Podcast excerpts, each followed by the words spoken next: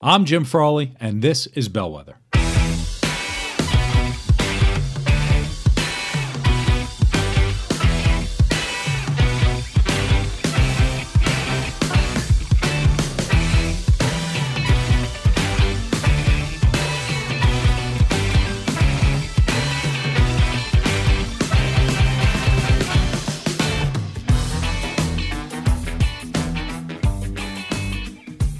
Hello, and welcome to this episode of Bellwether Hub. Today on the docket, I'm uh, very excited. We always, at least one of the things that I'm always interested in is is productivity. But generally, when I talk about productivity or when I, you know, wax poetic about productivity, it's all about getting things done and, and really the tactical focus of how to get things off of your to-do list. But today I have a guest who has a very different spin on productivity um, in the sense of what your environment, your your physical environment and and health and everything else, how all of this will impact your productivity. And and I was talking to him. And I've known him for a while. He, he's uh, based up in Ithaca, New York. He he knows a lot about all this random crap that people tend to just ignore. Um, and and when I heard a lot about it, to be fair, I was like, this is kind of you know this is a little bit hippie mumbo jumbo. But then he's also got the science to prove it, and then I was like, wow, this is actually really this is really interesting. And and I really thought about it from from the perspective of people working from home, entrepreneurs, uh, how the office, how you can change it for the people that work for you uh, in terms of, of generating productivity. So there's a lot of really good information in this episode, and I'm I'm very excited to just get into it. So with that, I'd like to uh, welcome Nathan Waltz. Nathan, thank you very much for joining us. Hey, happy to be here, Jim. Thanks so much for having me. Uh, my pleasure. So let's talk a little bit. Tell everybody a little bit about you, what you do, what you work on, and all that good stuff. Yeah. So I spent 20 years in corporate America, and the way I got into doing what I do today is I had a bit of a health crisis myself. So about 10 years into my career, I started noticing my energy wasn't quite what it used to be. And in the beginning, this was occasional, and over time, it became kind of my new normal. And my sleep wasn't good. I had indigestion. I was dealing with chronic back and shoulder pain. And then I started having some anxiety and depression. And actually, at the time when it was happening, I didn't realize I had depression because I had never been depressed before. But uh, in hindsight and kind of just from experiencing it, I realized I was dealing with some depression and then I had some brain fog. And when you start to deal with things like that, it can really have an impact on your productivity. And I would go to my doctor every every year or so and just be like, "Hey doc, what's up? I'm not feeling right. I'm just tired. I'm dragging." And he would always chalk it up to stress and working too hard and me getting older. Now the first two were were true. I did have a lot of stress. I was a hard worker, but I was in my mid 30s, Jim, when I was kind of dragging and just I'm dealing with all this stuff. And the main thing is I just I felt off. I just didn't feel right. And every year the same thing would happen. He'd test my blood. He's like, everything's in the normal range. And then about 10 years into it, I got recommended to an integrative medicine doctor that tested me for everything. So if you don't know what integrative medicine is, it's kind of like your general practitioner, but he also tests your hormones, your vitamins, all the good stuff, your poop, nice. All right, hardcore. So this guy sat down with me for an hour. He asked me all these questions. And uh, at the end of our conversation, he's like, Nathan, I think you have Lyme disease. I was like, Lyme disease? The only thing I knew about it is that you get it from ticks. And I, never, I never found a tick on me. So I was just like, there's no way.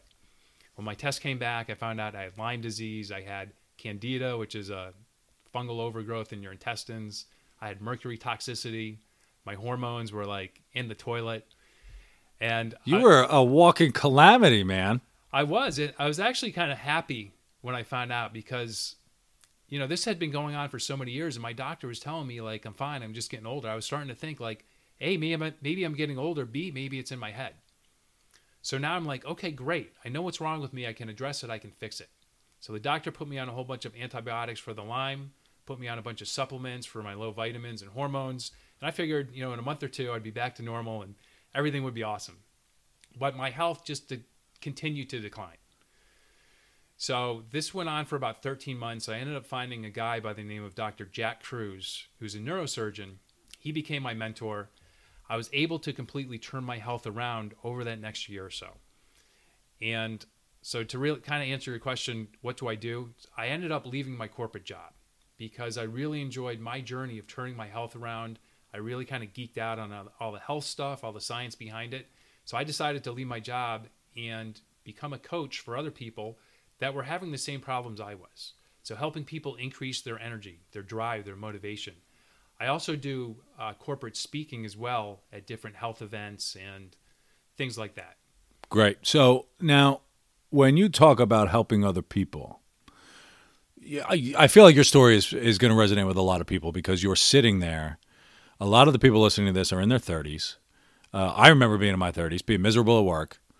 Uh, maybe you're hungover maybe you're just had a rough weekend. It takes you till Wednesday to really get back in the swing of things, and then by Thursday you're really thinking about the next weekend. You're like, oh, and I don't have to be here, and how many meetings am I sitting in? And a lot of times we think it's really just in our head.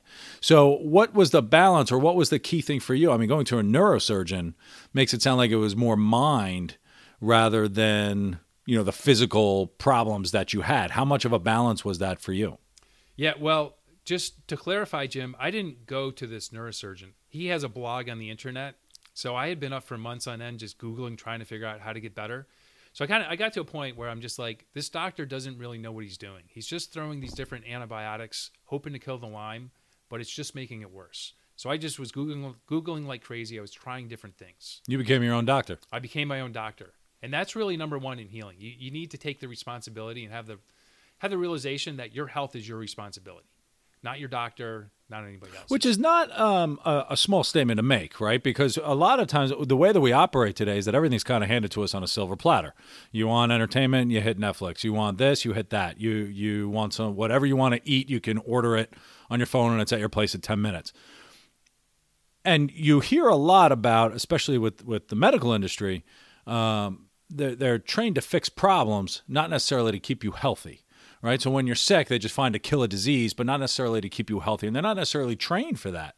What do you think about just the healthcare industry in general and, and where your responsibility as an individual? Because when I go to a doctor, if I say, oh, I think, you know, you go online, you say, you know, I have a tick in my right arm, and like, you're like, oh my God, I got cancer, right? So, I mean, Googling information isn't necessarily the right answer as well. So what how how can you tell someone, you know, what's the appropriate way to kind of take control for yourself? Yeah, that's a really good question. There's not a simple answer. So so number 1, there is a delicate balance between spending too much on Google, stressing yourself out, reading the wrong information, and actually taking action and doing things and figuring out what you need to do to get yourself healthy. So I'll, I'll just share some of the key points for health. So, and also you asked about, you know, medicine. You made a couple comments about modern medicine. Modern medicine treats symptoms. Yeah. So you go to the doctor, you say, I have a headache. They're like, take this, call me in the morning. So you take an aspirin or whatever. It treats a headache, but usually you don't have a headache because of the headache. There's an underlying cause. So it's really finding and addressing that underlying cause. And if you go to, you know, let's let's say you're having depression, you go to a psychologist, they give you a drug for, for your depression. But the really interesting thing about depression is most people that are depressed, it's not because of some horrible event in their life, it's because of a neurotransmitter imbalance. Okay, so it's really addressing these imbalances in your body, bringing things back into harmony. And so that's things to do. That's not something you could figure out right away that's something I feel like that takes time and practice, and you're pulling something out of your diet and reintroducing it, or you're you're changing your experiences and and thinking about things differently, or speaking to a coach or speaking to a therapist. You know, all of these things combined, it's going to take time. You're right, and it's actually simple simpler than you think. So, a, it's going to take time. So, you made some comments. You know, we have this instant gratification society. We can go to go to Amazon, order something. The next day or two, it's at our doorstep so with health, it does take some time. You're going to have to have some patience. It's simple, but not necessarily easy. So some of the key things are reconnecting with nature. So the essence of what I learned from this guy, Dr. Jack Kruse, is that we have to reconnect with nature. So what do I what do I mean by that? Spending more time outside. So we spend 80 to 90% of our lives indoors. And the thing that's super unhealthy about that, one of the reasons that I got sick, I didn't get sick because of Lyme disease. I got sick because my immune system was en- unable to fight off this bacteria in my body. which a lot of us, I believe, have, but our immune system keeps it at bay. But here's the thing we work inside all day, we're under light. That light has a frequency. That frequency, frequency of light, it's in the blue light range. So I want to I want to pause on this because I know you're going to go through like a whole bunch of stuff, and and in preparation for talking to you, I looked up this blue light stuff. Oh, cool. Uh, certainly not an expert, which is why you're here. Um, blue light is bad. Yes. It depends on the context. Blue light from an artificial source is bad. Blue light from the sun is not bad. Now I read, and I guess more research is coming up now. Like people could take vitamin D pills because they're not in the sun, but it doesn't really work because the sun gives you more than just vitamin D. Talk to me about you know the actual impact of light and the way that you receive light is not just you know tanning. It goes through your brain, it goes through your eyeballs, it goes through your skin, it goes through all kinds of stuff. Um, talk to me about light. Light, yes. So light from the sun. You mentioned vitamin D. So we have research that shows taking a vitamin D supplement is not the same as making vitamin D from the sun. It's kind of like hiring somebody to do your push-ups for you. Are you going to get get ripped that way? We could pretend. That would be nice, wouldn't it? It would be nice. but here's the deal. So, so when you go outside, one of the things you make from light is vitamin D. Let's go back to the thing I was saying about depression before. Another thing you make is dopamine and serotonin. So things like anxiety and depression have exploded today, and it's affecting more and more people at younger and younger ages. And the reason is is because we're not spending time outside. So when you go outside and when you watch the sunrise in the morning, that blue light from the sun, it's shifting. So the color temperature from the sun is always changing. Your brain can signal that, and that's a signal, that's a cue to your brain to release hormones. That's a big statement. So what I'm hearing, tell me if this is true, one of the potential you know supporters or cures for anxiety and depression is watching the sunrise in the morning getting outside and watching the sunrise in the morning oh 100% because that's going to help optimize your hormones now about 30 minutes after the sun rises uva light enters the spectrum now uva light it goes in your eye it makes two very important neurotransmitters that i just mentioned dopamine which we need for drive and motivation and for good thinking so to be able to see trends that's driven by dopamine. Dopamine is what makes us human and separates us from chimps and monkeys.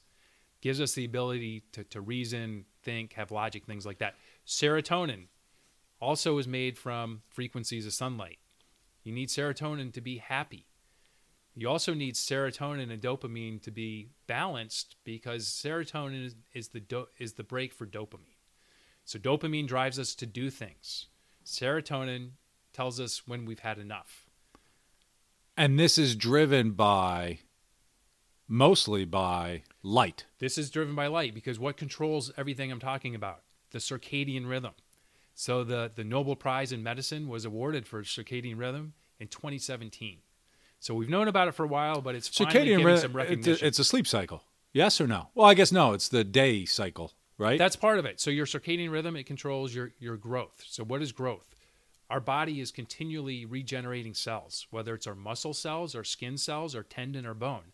That's growth. That's controlled by your circadian rhythm. When you're healthy, you're always regenerating. When you don't have that regeneration, you get an injury or you get a rotator uh, cuff tear or meniscus tear. That stuff's exploding because people are having these injuries. Their body is not doing the growth that it should be because their circadian rhythm is broken. It controls metabolism. Metabolism is converting food to energy. So you eat food, body breaks it down, it makes ATP, which is energy.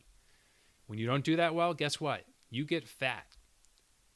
Um, metabolic diseases are things like cancer, heart disease, stroke, diabetes. These are exploding.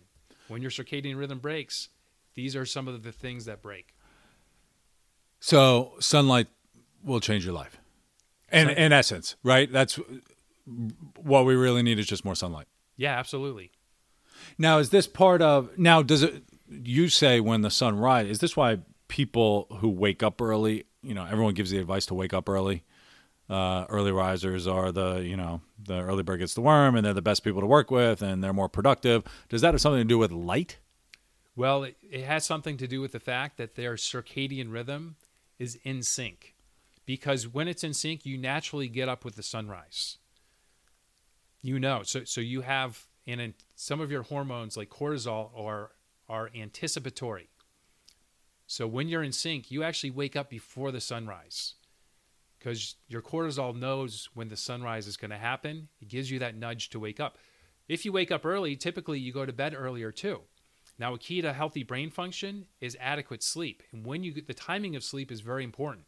So, eight hours of sleep from 12 to 8 is not the same as from 10 to 6 because your body, this your circadian rhythm comes into play here. So, when you go to bed earlier, your body is able to detoxify more, to do more brain maintenance, to do all the things your body needs it to do so you can stay healthy. So when we talk about health and we talk about you know i did a, a, podcast just on you know physical wellness. It's your your fitness your your sleep and your diet. But they're not all the same i guess. So you can focus on getting eight hours of sleep but if you're getting the wrong sleep or the wrong time of sleep it's kind of irrelevant. Is that what you're saying? Uh, what i'm saying is it's not having the same impact. You're not getting so you might be in bed for eight hours, but maybe you're getting six hours worth of sleep. And it's not that exactly. But if you want to get your full eight hours worth of sleep, the earlier you can, you can go to bed and sync with the sun and get up, the more effective, the more efficient that sleep is going to be. Does that make sense? It does. So if we want to get, you know, specific to worshiping our sun god in the morning, we shouldn't necessarily be focused on oh i need to get more sleep or we shouldn't be focused on oh i can't eat this i can't eat that. We should be focused on getting into a circadian rhythm. Is that part of is that kind of changing the the conversation a little bit to saying if i'm focused on circadian rhythm sleep supports that diet supports that but my ultimate focus is circadian rhythm for productivity is that where people should be putting their attention to and what else could impact it besides just sunlight in the morning yeah, well, I, I would say if you had to choose two, I would I would always choose circadian rhythm over food every time. Hmm. So, for example, you can be eating the best diet in the world, but if your circadian rhythm is off, so for example, blue light at night from your computer, if you're up work up late doing some work, that can actually make you insulin resistant. So, what does that mean? That sets you up for diabetes. So, you can eat a very healthy diet, not a lot of processed foods but you're up late every night, over time, you become insulin resistant. Next thing you know, you're diabetic. Is this because the blue light that we get from our phones makes us think that it's the morning? It sends a signal to your brain that the sun is still out. Hmm. So that blue light, the frequencies of blue light are what control the circadian rhythm in your brain. This is fascinating. So, all right, so talk to me more about blue light. So the reason so, so let me say why blue light indoors or artificial blue light is so bad because it's a static frequency. So there's a thing called color temperature, which is the amount of blue light in color. So, for example, in the morning at sunrise, the color temperature is 1800 Kelvin. And that color temperature is shifting. And your brain, your body has blue light detectors in your eyes, on your skin. It can detect that. That sets the clock in your brain. Okay. When you're inside, when you wake up in the morning and the first thing you do is you look at your phone, that color temperature is 6,000 Kelvin. It's the same color temperature as the sun at noon. So your brain thinks it's noon all of a sudden. You're indoors all day. You're under artificial lights, LEDs and fluorescents. Same thing. Average color temperature about 6,000 Kelvin. So you have that static color temperature. Your circadian rhythm gets thrown out of alignment. And over time, that has an impact on your focus, your concentration, your energy levels. It, it's inflammatory. It's very bad for your eyes. And when you look at, you know, there's Jim, I'll send you a, a slide. I don't, I don't know if you can include uh, images in yeah. your podcast oh, yeah. or not, but for one of the corporate presentations I do, I have a slide. It's all headlines related to blue light.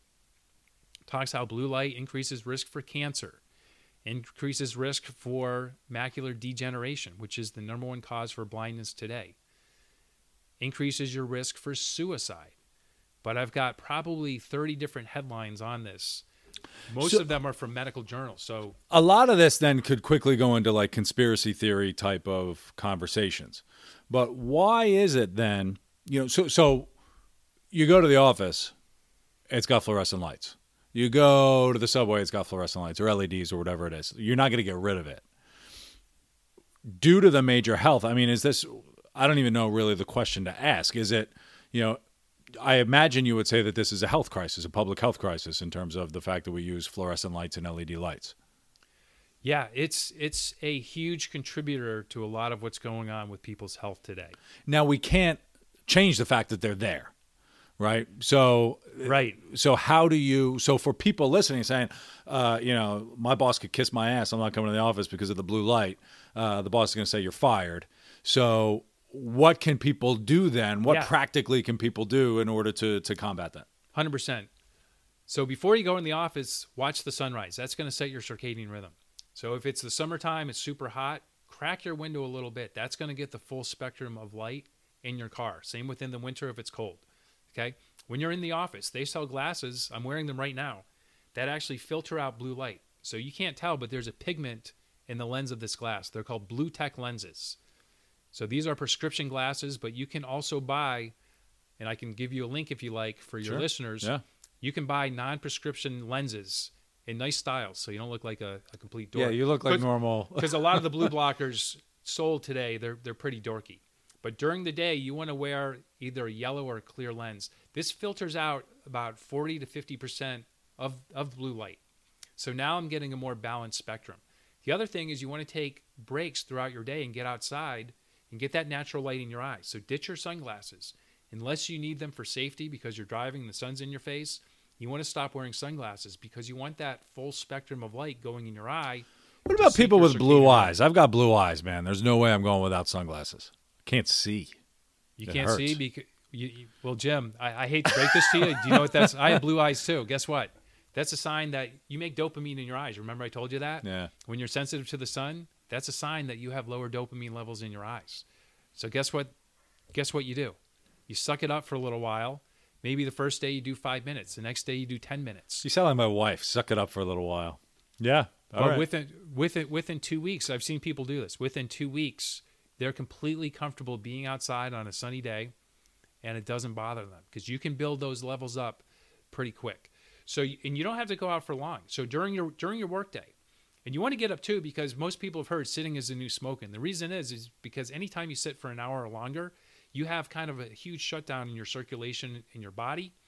You have an increase because it, turns off some enzymes that actually um, eat up fat in your body. So what does that do? That shuts down your energy. So you want to be getting up at least once every hour anyway, so you can keep your circulation going, so you can keep your energy up.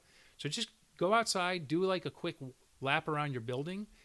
If you if you do that three to four times a day, it's going to make a huge difference in your productivity. Next, have walking meetings. So when you have a smaller meeting with someone, be like, hey, let- let's go for a walk. And guess what? You're going to be getting that natural light in your eyes. It's going to increase your dopamine. What's that going to do? It's going to increase your creativity. You're going to have a more productive meeting. Now, could you buy different lights? So I'm thinking now of people working from home.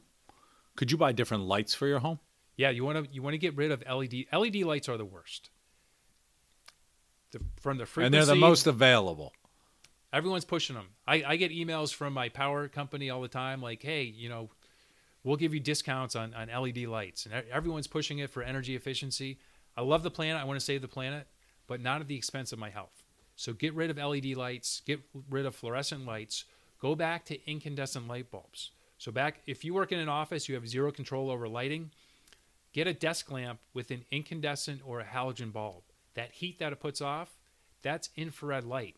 You mentioned earlier that sun, it, some of the rays f- penetrate your body. That's the red, the infrared part of the sun. It can penetrate right through your skull. So a ha- simple hack you can do at the office: get a desk lamp with an incandescent bulb or halogen. At home, swap out everything. Go back to incandescent halogen. Do they sell incandescents anymore? They do. They're hard to find. Yeah. Um, you know, I hate to admit I go to Walmart, but Walmart does sell them, All right. and that's that's the one reason I'll go there. But you can't find them at Home Depot or Yeah, Lowe's. right, right. It's crazy. They they phased them out. For some reason, I felt like there was there was a law change or something. There was. yeah. Yeah. So, so under Obama passed a law to phase out incandescent bulbs to make way for LEDs because of energy efficiency. So I think the intent was in the right place, but the problem is is the companies making light bulbs don't understand how these frequencies of light impact our health. Now you mentioned something uh, as we were preparing for this about presenteeism versus absenteeism, and when we talk about blue light, um, I feel like this is a big thing. But tell me a little bit about presenteeism.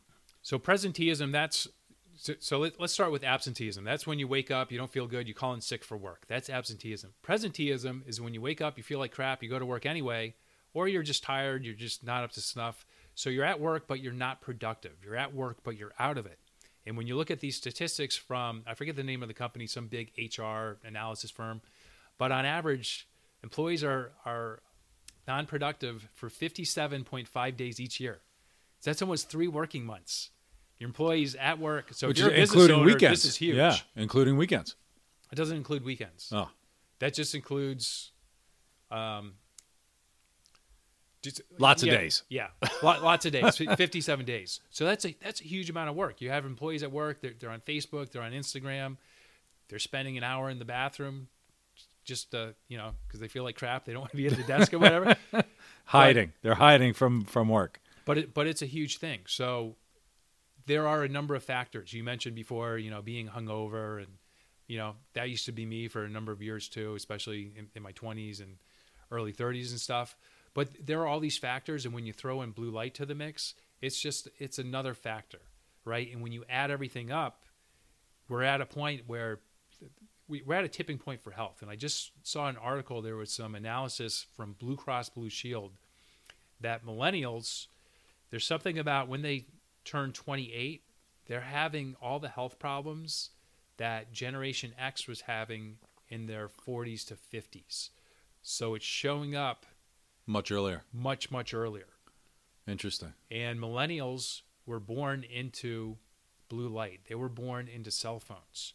So people that are older, you have kind of a stronger foundation of health because you didn't have to contend with these different things when you were growing up. And young people, especially babies, uh, toddlers, are much more sensitive to these things. So when you take take a step back and kind of look at everything's going that's going on, I feel blue light, and there's lots of science to, to back it up. It's not a conspiracy theory. There's a ton of published research. Uh, I get news alerts from Google all the time for, for blue light. They're like every week there's a new research paper coming out on the effects, on the deleterious effects of blue light. And this is so the the blue light comes from your phone. It comes from your fluorescent lights. It comes from uh, your television, I imagine, Yeah, screens and energy efficient lights. And they're everywhere. They're everywhere. Now, what about so you're showing up, you're not doing work, and blue light is the culprit. And I feel like we focused a lot on light. What about diet, fitness? Do they have this similar impact on your productivity? Do they have similar impact on your circadian rhythm? You know, I feel like you work out more, then you're more inclined to go to sleep at an earlier time. You, you might make better eating choices. How do all three of those kind of work together? Yeah, so you can offset a lot of this damage by having a better diet and by working out. So we all know people that work out, and people that work out tend to be more productive than sedentary people that sit on their butt all day, right? So yeah, exercise is an awesome thing. If you want to make it better, instead of spending all your time exercising in a gym, go outside and exercise. That's how you can get more out of your exercise. Diet too. I used to have food coma every day after lunch. I'd usually have a sandwich or pasta for lunch. I didn't realize it, but I had a sensitivity to gluten. Not only that, but all those carbs were causing a blood sugar spike. I never made the connection. I had low dopamine. I did I kept on doing the same thing over and over, and everyone I worked with did it too. Not everyone, but a majority of people I worked Well, with. everyone goes out. They get their sandwiches. They do whatever. lunch, yeah. Come back from lunch, just like, oh, you're just kind of They bring in pizza. coma. Yeah, Yeah. pizza, pizza at meetings. My so at my corporate job, just just real quick, I spoke to the the woman who ordered food for the meetings, and I got her to have healthier options, things like salad, um, things like just a protein, not in a sandwich, um, because I finally made that connection. So your diet plays a huge role, and if you if you get stuck in that you know daily food coma, cut out the carbs. Stop eat, stop eating bread. Stop eating pasta. Have a salad. Um, you don't want to use most dressings because most dressings, even at places like Whole Foods, they use canola oil, which is a brain bomb, very inflammatory. It's linked to out to uh, Alzheimer's disease. So you want to have healthy fats, things like olive oil, coconut oil, or just proteins. Have some chicken, some beef, some fish. Leave the carbs behind. Now, a lot of this stuff, I feel like everybody hears this all of the time, but people don't make changes. Right? They know what they're supposed to eat, really, but they're not going to really change it. Um, you know, what? they're still having their cereal for breakfast. They're still doing whatever. What are some steps that people can do in order to make this real? So you said before it, it's easy or it's simple. It's not necessarily easy right? Getting up uh, to go out to watch the sunrise is going to be very painful for someone the first week that they do it. Is it really just a matter of finding, you know, five things that you could do or one thing that you could do, get that into a routine? What are some steps that people could do in order to make it stick? Yeah, great question. Well, Jim, it's like with anything, you start with one or two things. You feel the benefits, uh, you keep doing it, it becomes a habit, then you add more things. So you don't want to add five, six, seven new things at once because it becomes overwhelming. And when things are overwhelming, we don't want to do them and we stop doing them. And we give up before we have an opportunity to realize the benefit from those things. So, from today's conversation, pick one or two things that you think that pique your interest. What's the biggest thing that was your impact that you would say, the biggest change that you made? You're talking about when I had Lyme disease? Everything. And, and, yeah. Well, I did a lot of crazy things. I, I was doing ice baths, probably like the number one thing that helped me rapidly heal was I was doing full body sub- submersion in 50 degree water. That's insane. Yeah. So but, when I hear full body immersion in 50 degree water, I'm like, I'm just not, I'm not going to do that. I'm just not going to do that. right.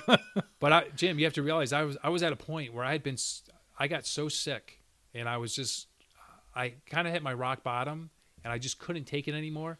And I was willing to do anything, including soaking my body in ice water. Do you so, think people need to hit rock bottom in order to start making changes? Because I feel like a lot of people know what they're supposed to do, but they're like, eh, it's not that bad. Some people do, some people don't. For me, you know, I, I, I kind of I asked myself myself this all the time, and for me, I think I kind of had to because I was so stuck in my ways, and I was, and it happened kind of so slow for me where I kind of I was somewhat adapting to it and somewhat getting used to feeling like crap until you know you'll hit a certain point where things just kind of speed up. Yeah. And it's like your oh shit moment. Like I, I better take care of this or the shit's really going to hit the fan. And I feel like and I got fortunate, you know, when I as you're talking I'm thinking about back to all the things, you know, when I was sitting in corporate, miserable, hungover, probably 4 days out of the week or whatever it was. Um, but I didn't realize how bad I felt until I didn't feel bad. And that was, um, you know, I started training for a race or something. I cut back on the booze. I started eating right. I lost some pounds. Uh, and at the end of the race, I'm like, I feel amazing. And then I went back to what I was doing. and that's just the way it was. But that feeling, that remembrance of, you know, I know what it feels like to be healthy now, but I didn't know beforehand. And so I don't really know if there is a way to drive that home to people to saying like if you're doing it, you're sitting in an office, you're not working out, you're not eating right, you're watching TV late at night and you're having struggle getting up in the morning. You know, what are some triggers that people could say, you know what, this isn't the this isn't normal. Or maybe it's normal but it shouldn't be normal. Are there any triggers that you can think of for people to say this isn't the way that I should be operating? Yeah, well, I, I would say look around you. Look, what's going on to other people when I was in corporate America, the last company I worked for, Booz Allen Hamilton, I, I worked with a couple people. Um, this one girl I worked with, she went in for a simple procedure, and that was the last time I ever saw her. She died in the hospital. Uh, there was a period, a three-year period, when I went to three funerals of people in their 50s, and they didn't, they died from not taking care of themselves. So you have to, at some point, you have to ask yourself, is this normal? Is this something I'm willing to risk for myself? And the other side of it is that you have to figure out your why. You know, we, we both have children in our lives right now. We have young children, right? So for yeah. us, that's a huge why. You know, wanting to be around to see your child grow up. Right. And be able to run around with your kid. And be able to run around. And hopefully, when your kid has a kid, be able to run around with their kid as a grandparent. Because today, a lot of people aren't making it to that age. Or, you know, my son's, one of my son's grandfather he's in chronic pain. He's trying to play with, with my son Jay, and it hurts him just to bend over to pick something up to hand hand to his grandson. So you need to you need to kind of take a look down. You need to kind of project your life forward, where you are right now. If you don't change, do you think things are going to miraculously get better, or are they going to continue continue to gradually get worse. They're going to get worse. They're going to get worse 100%. I'll save everyone that that exercise. It's going to get worse unless you focus on it. Um, now, so so talk about your day then. So let's say I would say to someone who has difficulty getting up in the morning, if you're not getting up in the morning, that's probably a good place to start. Go to bed earlier or something like that. Um, you know, are there other things that you know? I imagine you're kind of anti-technology a little bit at home. Um, turn off the lights at night, switch out the lights, whatever it is. What are some other things for your for your personal situation that that other people can learn from? Yeah, well, I used to be a, a night owl for 20 years of my life. I loved because you know because I was dragging all day. I'd come home and all of a sudden it'd be around seven, eight at night. I'd get a surge of energy and I would stay up watching TV or just you know I used to be into DJing and maybe I'd be doing that, but you know I'd stay up till 11, 12 during the week, and on the weekends I'd be up till two, three, four in the morning. So to other people out there, you know, there's this BS that there are different chronotypes. That there that are was going to be my next question. Yeah. night owls. That's complete BS. Okay, your chronotype is you're evolved to adapt to the light cycles of the sun. Okay, I was a night night owl for 20 plus years. I'm now a morning lark. So for someone who says that they're a night owl, you're just going to tell them, no, you're not. Right? It's you just need to figure out the way to become a morning lark. Is that Yeah, and that's that's probably one of the top things I work on with my clients because until you fix your sleep, you're not going to get better because when you sleep, that's when you regenerate. When you don't regenerate, you degenerate. That's aging. You speed up aging by not getting quality sleep. So right there, that should be incentive for most people because no one wants to get old, right? Everyone's Yeah. always looking for that fountain of youth. The fountain of youth is sleep. it's in your That's- bed? That's that's one of the keys. So in the beginning, for some people, it's easier just to suck it up and get up earlier in the morning than trying to go to bed earlier, because then you're going to be a little bit more tired when it gets later. So get you know if you're very serious about this, set your alarm, get up, watch the sunrise, get as much morning sun as you can because you also another thing you build is melatonin. Melatonin is what gets you into a deep sleep. So if you can if you can have the discipline to do that for maybe a, a week and just kind of slowly ratchet back your bedtime. So if you're going to bed at midnight, turn it back to 11:45 or 11:30. Do that for a couple days. And just keep on going decreasing by 15 to 30 minutes. And if you can get to 10 o- 10 o'clock, that 2 hours like I said, it's going to make a huge, huge. difference. Yeah. You can have the same amount of sleep, but the quality is going to be better. If you're waking up, if you don't feel rested, and you know sometimes it does take me a, f- a few minutes to get going too, but if you know you wake up and 30 minutes later you're still like kind of struggling and, and you need your coffee before you can function, guess what? You're not sleeping well. And Do you drink sleep coffee? Well, I do, but I don't need to drink it. I drink it for the taste. All right. And lots of times I'll, I'll I don't drink it every day. I'll probably have it three four days a week. Mhm. Uh, I fast on Tuesdays and Thursdays. You don't eat on Tuesdays and Thursdays. I, I skip breakfast or, or I skip dinner. Oh, got it. But I drink. I put cream in my coffee. I'm not a fan of black coffee. So you can drink black coffee when you fast, but cream is a no-no. Yeah. So I just skip coffee on those days. Huh. So, but yeah, I, I used to need my coffee in the morning. I used to drink probably six, seven cups Yeah, of coffee, shitty office coffee. That's right. It's, If it's- tastier than water. Yeah, right but uh, you know there's there's a good coffee place I, I get my coffee from and i get it because i enjoy the taste of coffee not because i need that boost from caffeine and now if i have coffee after 11 that keeps me up at night i'm very Yeah. sensitive to caffeine Yeah. i wasn't before because i was so low on my energy but once you kind of clear your body of that stuff and adapt to your natural cycles you might find that you're super sensitive some of these things that you used to be kind of and that's to. when I when I think about you know changing or focusing on you and your circadian rhythm, your body will tell you what you're actually craving. So I know, like I crave bread. You give me French bread, forget it. I'm going to eat the whole loaf. But when I cut it out, I feel much better when I'm just not eating bread. Or people who who give up caffeine or alcohol and how much they feel, you know, they just completely change the way that they operate. Um, I feel like that's part of your diet to focus on listening to what your your body and your circadian rhythm are telling you. Yeah, absolutely. And and all those all those things you mentioned, Jim, they're all addictions. So the same uh, like neurons in your brain that go off when you when a person does an opiate like heroin or something, those same uh, neurons fire when you have gluten. They're called gluteomorphins. So all these things, all these things are addictions. What drives addictions? Low dopamine. What destroys our dopamine? Blue light. How do we increase our dopamine? Sunshine. Hanging out with better quality people. One of the biggest uh, stealers of your dopamine is hanging out with people that bring you down. So cut those people out of your life. There are some people that, you know, we just we can't, but there are plenty of people that either we, we work with them or we just feel obligated to keep them in our lives. They're robbing you of dopamine. It is, and I mean, and and we talk a lot about choice. You have a choice on who. I mean, even if it's your family, if they're driving you down, it's like you have that choice, right? Even though like we want family around, we want you know, family's supposed to be a good thing, but you can choose when you spend time with these types of people, and you know, is this a good person to be around today? Whether it's a friend or a coworker or anything. Absolutely, 100%. So why do you want to do that? So you have healthy dopamine levels so you can make better choices. So you don't have that cravings. So you don't have the craving for bread or for alcohol. I was a weekend alcohol for 20 plus years. I didn't realize it. When I found out I had Lyme and I got put on all these antibiotics, my doctor told me I couldn't drink with antibiotics. I was like, "You mean I can't get drunk?" What the hell does He's that like, mean? You can't drink. I'm like, "But I can have a glass or two, right?"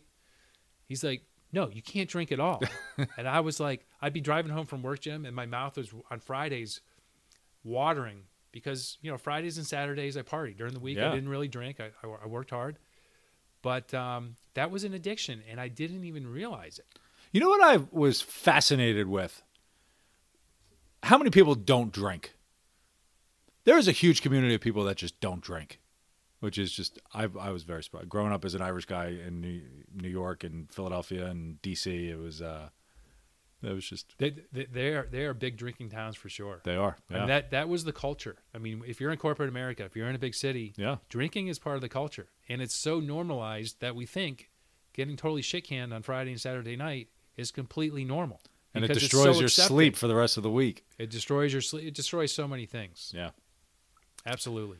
Well, this is. Uh, I feel like this is a tip of the iceberg type of conversation. I feel like all of this stuff that goes together, um, you could go down a rabbit hole very quickly in terms of dopamine and and the circadian rhythm and sleep and what are you eating and and all that stuff. So, uh, but I feel like you just gave valuable, very valuable information for people to at least investigate because it's it's and what I tell people all the time is really focusing on you as number one so that you could be the best for other people Yeah. and love that is that is your circadian rhythm is really where to start and it's being healthy and and making the good choices and being the person that someone else wants to have one of their five around you know saying like this person makes me better Right.